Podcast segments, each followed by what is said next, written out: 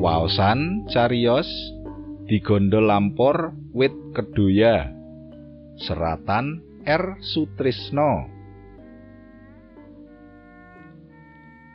Wit kedoya ing pereng wates dusun pinggir sawah desa Krenceng miturut gotheke wong akeh kalebu angker lan gawat keliwat. Ing sangisore wit mau ana sumber banyu bening kang akeh iwake. Nanging ora ana siji wae wong sing wani njupuk banyune. Apa meneh iwake. Selagine liwat sak pinggiring sumber banyu wae ora ana sing wani. Kejaba wektu iku Kiai Kasan Ropingi sing jarene bisa omong-omongan karo bangsane siluman utawa roh alus sing ora kasat mata. Jamane aku isih cilik biyen. Nalika semono, umurku kira-kira ngancik pitung taunan. Cetane taun sewu sangang atus patang puluh loro. Tanggale aku ora kelingan. Aku nate ngalami prastawa aneh ing wit kedoya mau.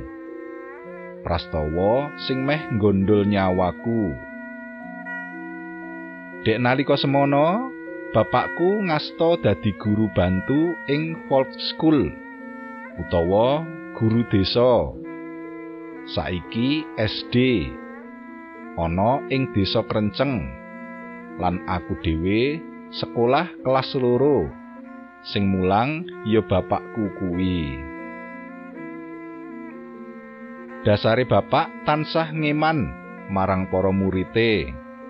nate duka lan neka-neka. Marang putrane dhewe kalebu marang aku durung nate duka. Genahe klebu priyayi kang sabar. Apa meneh aku kalebu putra kang tansah diugung lan diuja. Cetane aku kalebu putra kinasih amarga putrane kakung kang isih urip mung aku lan kang masku. Wektu semono, kang masku sekolah adoh ana kutha. Dene sedulur lanang liyane dipundhut sing maha kuwasa.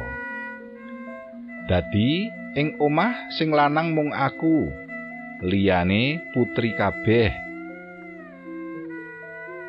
Nuju dina Sabtu, bapak nimbali aku. No, bapak sesuk dina Minggu arep konferensi neng asistenan. Kowe apa arep nderek? Wektu iku urusane guru isih reh-rehane asisten wedono. Saiki camat lan ndoro sinder. Saiki PS. Aku bungah banget. Rindik asu digitik. Enggal wae aku wangsulan. Derek, Pak.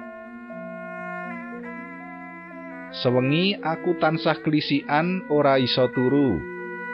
Mikir dina esuke sing niat seneng. Jalaran yen aku nderek bapak, mesti mampir jajan neng warunge Pak Tarmidi sing menduane gede-gede. Menduan khas daerah Banyumas.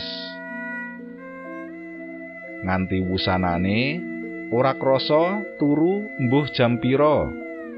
Krasa-krasa bareng digugah ibu yen jare bapak arep budal.